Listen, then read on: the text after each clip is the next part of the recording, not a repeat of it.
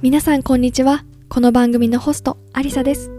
この番組は自分らしく生きたいと思う女性を応援するためにマインドセットや自己理解を通して日々の生活を少しずつ変えていく。そして理想の自分に近づいていくためのヒントを私の経験と一緒にお送りしていきます。なりたい自分をイメージして今一緒に踏み出しましょう。それでは始まります。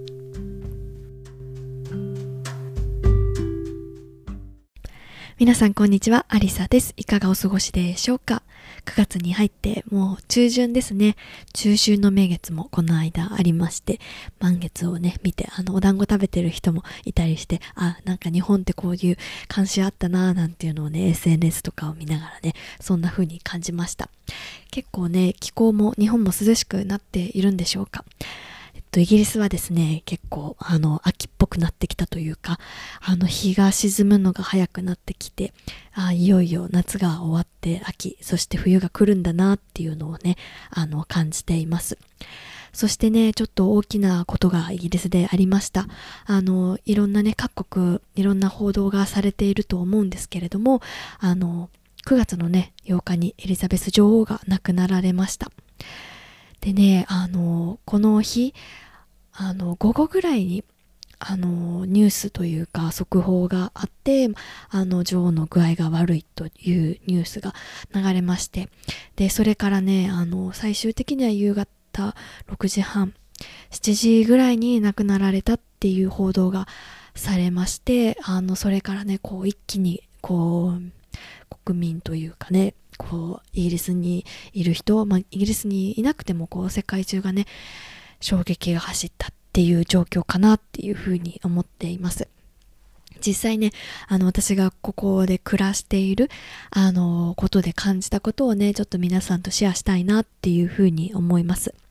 で、当日はね、なんか、それまで天気がいいのが日が続いてた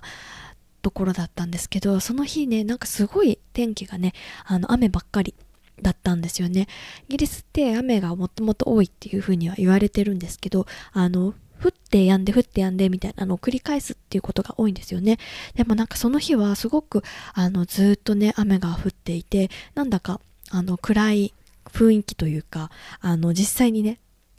暗かったし、え、なんかちょっと天気悪いな、どうしたんだろうな、なんていうふうに思っていました。で、そんなとこ、そんなさなかですねこうニュースとかが入ってきて、まあ、体調があのあんまりかましくないようだっていう話があって、まあ、あの報道機関、まあ、特に BBC っていうのがあのイギリスで一番国営放送なんですかね。あのがあの報じていてであの随時ねこう情報アップデートされてるっていう感じでした。で私もすごく気になってどうなのかなっていうのをね、あのー、思ってたんですけど、うん、やっぱりね、ちょっと亡くなってしまったっていうところですね。で、96歳で亡くなられたということで。で、まあね、あの、歴史とかにね、詳しい方ご存知かなっていうふうに思うんですけど、あのー私もね別に直接会ったことがあるわけでもないし話したことがあるわけでもないんですけどあのたくさんねあの本を読んだりだとかあとはネットフリックスのねクラウンっていうドラマが、あのありまして、あの、エリザベス女王がメインキャラクターとなって、まあ、英国の歴史というか、英国王室を描いているドラマをずっと私も見ていて、まあ、そこでね、あの知ったこととかね、あの、そういうのもあるんですけど、すごくね、なんか身近な存在なんですよね。あの、イギリスに住む人、イギリスに関連してる人にとって、すごく、あの、身近な存在。で、まあ、お金の紙幣にもねあの書かれていますしあの切手にも書かれているしいろんなところにねあの名前もついているし今年ねエリザベスラインっていうねあのアンダーグラウンド地下鉄もあの開通して開通式にもね出席されたりとかっていうのもあったし、まあ、特にね今年の6月っていうのはプラチナムジュリビジュビリープラチナムジュビリーといってで、あの、即位のね、70周年の特別なね、お祝いがあって、あの、私もね、そのお祝いの行事にね、を見に行ったりとかっていうのがあって、すごくね、あの、身近な存在なんですよね。で、あの、彼女が即位されたのは25歳の時で、今、亡くなられたのが96歳っていうことで、70年間在位されたっていうことですよね。ですごく、こう、なんか一人の女性として私すごいなっていう風になんかもうすごいなって言葉がこうなんかね表現ができないくらいなんですけど70年間ですよ。こう自分の運命を受け入れてこう生涯を捧げた姿を見ているとなんかすごくねあの胸が苦しくなるというかこう他のそのね運命ではなかったらもしかしたらね違う生活があっただろうしっていうのをでも彼女はその運命を受け入れてこう生涯ねこう自分が与えられた使命を全うしたっていう姿を見てこうグッとくるものがありました。特にねそのネットフリックスのドラマを見ているとやっぱりいろんなね葛藤とかもあるわけで、まあ、結局ねそれが本当かどうかっていうのは本人にしかわからないことなんですけどやっぱりね悩むだろうなっていうことはたくさんあるだろうしなんかそれを見ているとあのまあ一人のね人間としてすごいことを偉業をされた方なんだなっていうふうに思いました。まあねいろんなね考え方とかはあると思うんですけどそのね長い期間こう全てを捧げてこうやり通したっていう姿が本当にこう凄まじいというねこう思いがあります。で亡くなられる2日前にはですねイギリスの首相がねあの交代になりましてその新しい首相をね任命されてこう直接会ったりとかっていうのもあったんですけど、まあ、そのね2日後に亡くなられたっていうことでねあのお年もあると思うんですけどこうねすごく、うん、最後までこうプロフェッショナルとして振る舞われたんだなっていうふうに思います。で、このね、こうじここ、この事態が起こるまで私も知らなかったことなんですけど、あの、これからね、亡くなられた後、どんな風な家庭がね、進んでいくかっていうのはね、あの、もうすでにプランされているっていうことがあって、で、あの、私もね、全然知らなかったんですけど、この女王がね、あの、亡くなられた場合に使う言葉としてロンドンブリッジ is down っていうねこう隠語があって、まあ、それがこうあの女王の秘書から内閣総理大臣に Prime Ministerか首相に伝わるっていうこう仕組みがあってそうそこからあの葬儀が行われる10日間までのプランがあのもうすでにあのプランされているっていう状況なんですよね。で実際にこうその具合が悪いっていう報道があった時もうすでにその BBC のキャスターはあの黒いねスーツと、まあ、ネクタイを締めていてなんでもうあのまだねその亡くなれたっていうほど前からもあのそういう格好をされていてあのきっとねもう本当の中の中にはもう情報が入っていてこうあの公表まで、ま、あの、うん、発表しなかったっていうだけでもうあの全てこう後ろ側ではもうあの進められていたっていうことなんだなっていうふうに思いました。でその亡くなられた場合のことをどういうふうに執り行うかその後の定をどういうふうに取り行うかっていうのは毎年ね年に2回から3回ねミーティングがあってもういろんなパターンを想定してね準備されてきたそうです。なのでこういろんなね各社あの各国別にねあの亡くなられた場合を想定するのがねあの必ずしもいいってことではないと思うんですけどでもねこう準備をたくさんしてきたっていうこともあってものすごくねあのいろんなことがあっという間にこう進められているなっていう印象を受けました。で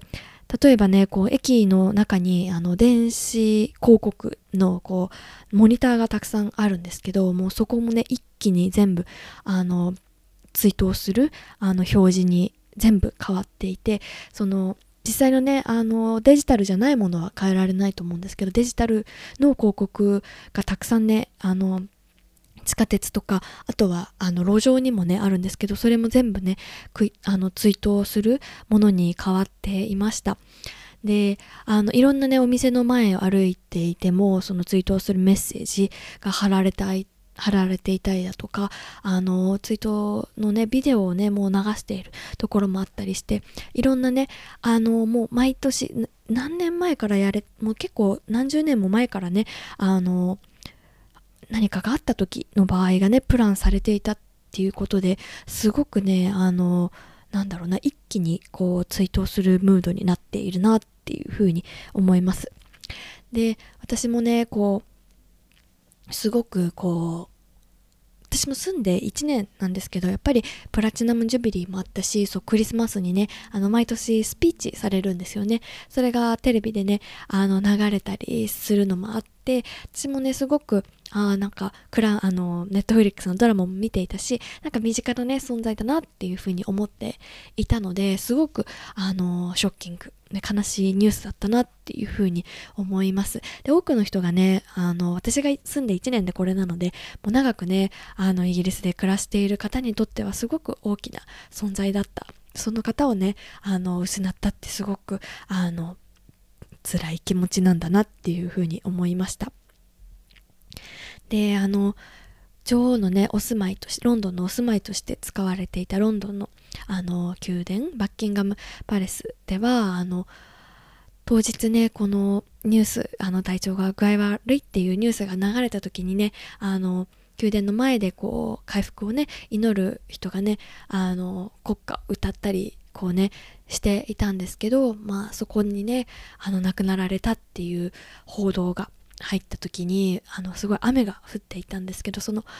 それがね雨が晴れた後にねなんか虹2本のね虹が出たっていうことでなんかねそんなこともなんか私もスピリチュアルのこととかよくまだ分かってないんですけどなんかそういうのもねあのあんまり悲しまないでねっていう風に言っているのかなとかねあの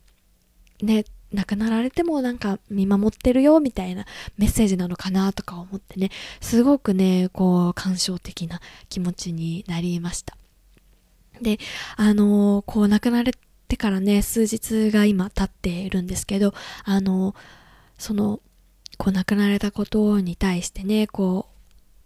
う、なんていうんですかね、感謝の気持ちを、あの、これまでのね、あの知性に関して感謝の気持ちを伝えたいっていう、ありがとうっていうメッセージを伝えたいっていう思う人がね、たくさんね、お花を持ってね、あの、宮殿の近くの、あの、公園にね、花をね、手向けに行っていて、私も行ってきたんですけど、多くの人がね、こう、あの、ここの、この時代、こう暮らしてきたことを振り返ってね、あの、感謝の気持ちを伝えてるシーンをね、目にしてすごくね、ぐっと来て熱い思いがね、あの、来たなっていうふうに思っています。あの、私もね、こう、直接会ったわけでもないし、話したことあるわけでもないけれども、こう、いろんなね、そのザ・クラウン、ネットフリックスのドラマを通して知ったこととか、あの、それまでね、知らなかったイギリスのことを、その、あの、女王のね、ドラマを通して知って、彼女がこう、抱えてきた、あの、苦悩だったりとかね、そういうのを知ることがあってやっぱりね結局一人の人間であることは変わりないのでなんかねそういう風なあの人をね亡くしたっていうことはね大きなあの悲しみなんだなっていう風にね思いました。はい。ということでね、まあ、これからねあの亡くなられて10日間があの国全体がねあのもう喪に服すっていうことであの亡くなられた翌日はね、あの、お店閉めてる会社もありましたし、あの、いろんなね、こう、行事がキャンセルになったりとかもしました。でも、あの、私もね、あの、いつものようにね、こう、なんとなくね、こう、いつもの通りにやってねっていう風に言ってるような気もしたので、私もね、あの感謝の思いを伝えた日の、あとは日常通りに過ごそうと思ってね、あの、いつもってるフリスビーのチームに、あの、行っ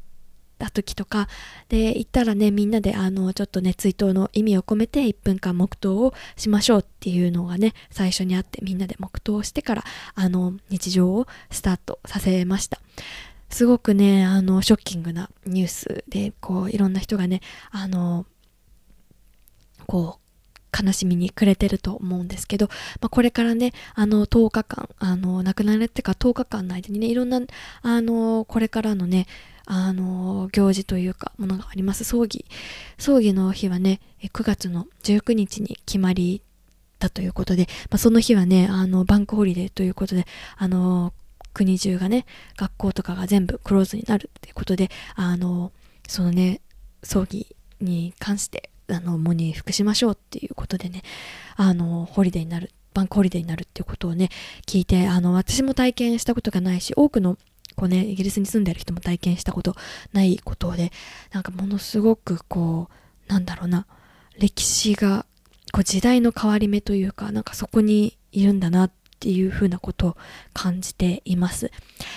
まあね、これから、まあ、どうなるか。ね、いろんなことが変わるとは思うんですけど、なんかね、そんな状況もね、あの、イギリスにいるからこそ伝えられたらなっていうふうに思います。なんかね、ちょっと話がね、暗いかなっていうふうに思った方もいると思うんですけど、なんか実際にね、何が起きてるかっていうのを伝えられるのも、私がここにいるからこそできることかなっていうふうに思うので、あの、そんなことをね、伝えたいなっていうふうに思いました。ということでね、あの、早速ね、今日のね、あの、本題に入っていこうかなっていうふうに思うんですけど、今日はね、あの、どんなことをお話ししようかなっていうふうに思った時に、こう、無理にポジティブにならなくていいよならなくてもいいんだよって、そんなことをね、お伝えしたいなっていうふうに思います。でね、あの、前半ね、あの、かなりね、あの、の時間をね、エリザベス女王に関して、あの、あったと思うんですけど、あの、私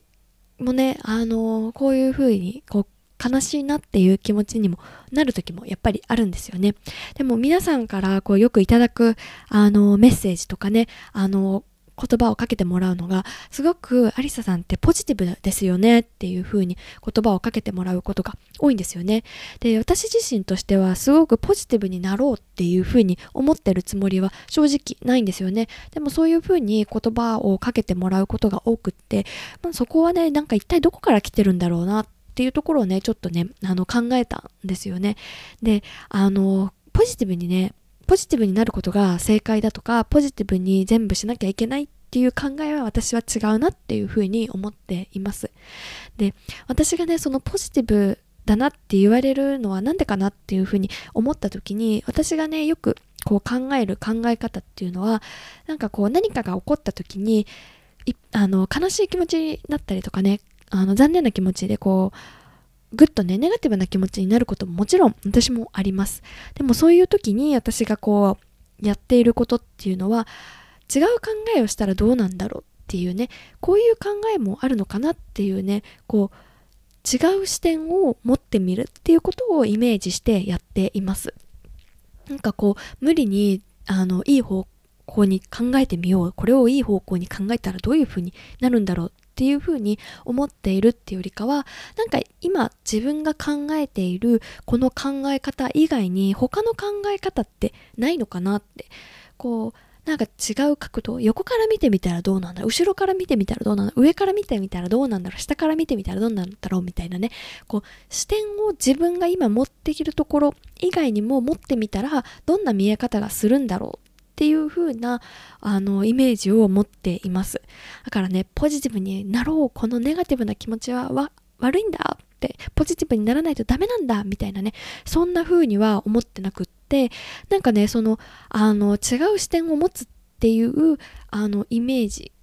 をあのたくさん話しているのでなんかポジティブっていう風なイメージをね持っていただいてる方が多いのかなっていう風に思いますでもね、実際に私が考えてることは違う捉え方をするとしたらどんな考えがあるんだろうっていうね、あの、ふうに思っています。なので、こう、ネガティブに思った気持ちをね、どっかに埋め込もうとかっていうのはしていないんですよね。例えばね、じゃあなんかこう具体的な例を挙げてね、考えてみようというふうに思ったんですけど、例えばね、あの財布をなくしたっていうことがあったとしますよね。私実際に財布なくしたことあるかな？ないかな？ないかないかな？うん。財布が、じゃあ例えばね、なくした方もいらっしゃると思うし、そう、最近ね、あの、身の回りで財布をなくしたとかね、携帯をなくしたっていう人がね、いる、いたんでね、じゃあね、どんな風にね、例えばじゃあ財布がなくしたとしますよね。で、その時に、あの、どういうふうに私だったら考えるかなっていうふうに思うんですけど、財布がなくなることってすごくショックですよね。もしかしたら、こう、すられたかもしれないし、どっかに落としてきちゃったかもしれないし、あのー、どっかに忘れたかもしれないっていうふうな、いろんなパターンが考えられるけれども、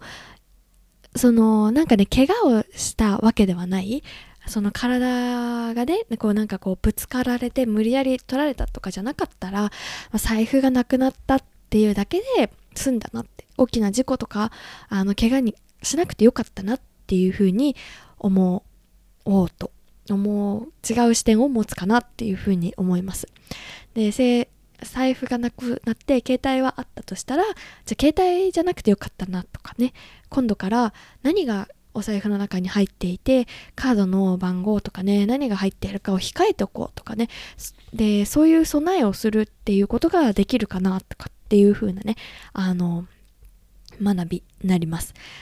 学びとかねそういう考え方。でじゃあね財布なくなっちゃったからどんな財布新しいお財布買おうかな。財布の買い替えるタイミングだったのかなとかねそんな風なね考え方。します。でも別にその財布がなくなったことはショックだしあの辛いしなんでなくして私何やってんだろうとかねそういう風には思うと思うんですけどそれはそれでそういう風に思う自分も認めてあげてでも違う考えを視点を持ったらどんな風に考えるのかなっていうねなんか自分がね分身してあの違う頭を持ってみるみたいなねそんなイメージをしています。でね、じゃあ例えばね、他のケース、電車が遅れている。これはね、まあまあよく私直面するんですよね。あの、電車に乗るとね、オンタイムってね、なかなか、なかなかない、ないって言ったらね、失礼ですけど、日本のようなペースでは、あの、オンタイムに電車あの走らないんですよね。なんまあ、良ければ、まあ、3分5分遅れ、まあ、10分遅れぐらいまでだったら、まあ、まあ、よしとしようみたいなね。まあ、結構20分遅れ、30分遅れもね、結構平気であります。で特にアナウンスもないんで、なんか時計見てたら、あれまだついてないな、みたいなね。そんな風に、あの、起こることが日常茶飯事なんですけど、ある日ね、あの、なんだっけな、あの、そう、フランスにね、あのー、休暇に行った時。で、まずね、休暇でね、飛行機が遅れたんですよね。で、飛行機が遅れて、あのー、空港に着く時間も遅れて、深夜のね、1時ぐらいに空港に着いたんですよ。でも、その1時すぐの電車はキャンセルになっていて、次がね、深夜の2時だったんですよね。深夜の1時に1時間待たないと次の電車がないっていう状況で、こうね、うわ、マジかっていう風にね、思ったりとかしたんですよね。で、そこで私が思ったのは、うわ、ここで待つのしんどいなっていう風に思ったんですけど、でもね、キャンセルにならなくてよかったなっていうところ。イギリスね、結構電車もね、なんかあと5分できますとか言ってたのに、いきなりキャンセルになったりとかもすることもあるので、電車に乗れた時に、あ、なんか待つ時間すごい長かったし、寒かったし、辛かったけど、あ、キャンセルにならなくてよかったな、みたいなね、考えとか。で、実際、実際にね、こう電車が遅れてる、まあ、10分、15分遅れてる時も、あ、なんか、遅れちゃったなって、まあなんかこうノロノロ走ってんなーってこうイライラする時もやっぱりあるんですけどね。特にこう電車が混んでいてみんな疲れてるからもうなんかあのお疲れモードな雰囲気が車内に漂ってる時とかねはーってため息がねこうあちこちから聞こえてきそうな時も、まあ、そういう風にねやっぱちょっと早く着きたいっていう思いもあるしお腹も空いたしご飯食べたいしみたいなやっぱねそういう時もあるんですけどまあでもね、キャンセルにならなくてよかったな。私今、電車乗れてるし、そこは良かったな、みたいなね。で、電車に乗ってる時間が長くなったから、じゃあ、電車でね、今乗っている間に何ができるんだろうとかね。あの、私の次発信したいことをメモしとこうとかね。もうちょっと本読めるなとかね。もうちょっとポッドキャスト聞けるなとかね。なんかそういう風にね、あの、違う視点も持つことができるっていうことなんですよね。で、なんかこう、今まで私がそれがね、最初からできたかっていうと、そうでもないんですよね。で、これは、あの、やっぱり、自分の思考とか、その頭の中、マインドセットとかを学んで、あの、から学んだからこそ分かったことなんですよね。で、なんで分かったかっていうと、こうなんか自分の頭の中の考え方とか思考っていうのは結局ね、主観でしかないんですよね。私の考え。こと。私の見方ものの見方でしかなから今一つの見方を持っている。でもこれってこう10人十色って言いますけど10人いれば10通りの考え方がある。じゃあ自分の中で10人作ってみようみたいな10人それぞれの考え方どんな風に思ってるんだろうって。そんな風に思ったらなんかねそれをね楽しめてる自分がいてなんかねこれを違い考え方違う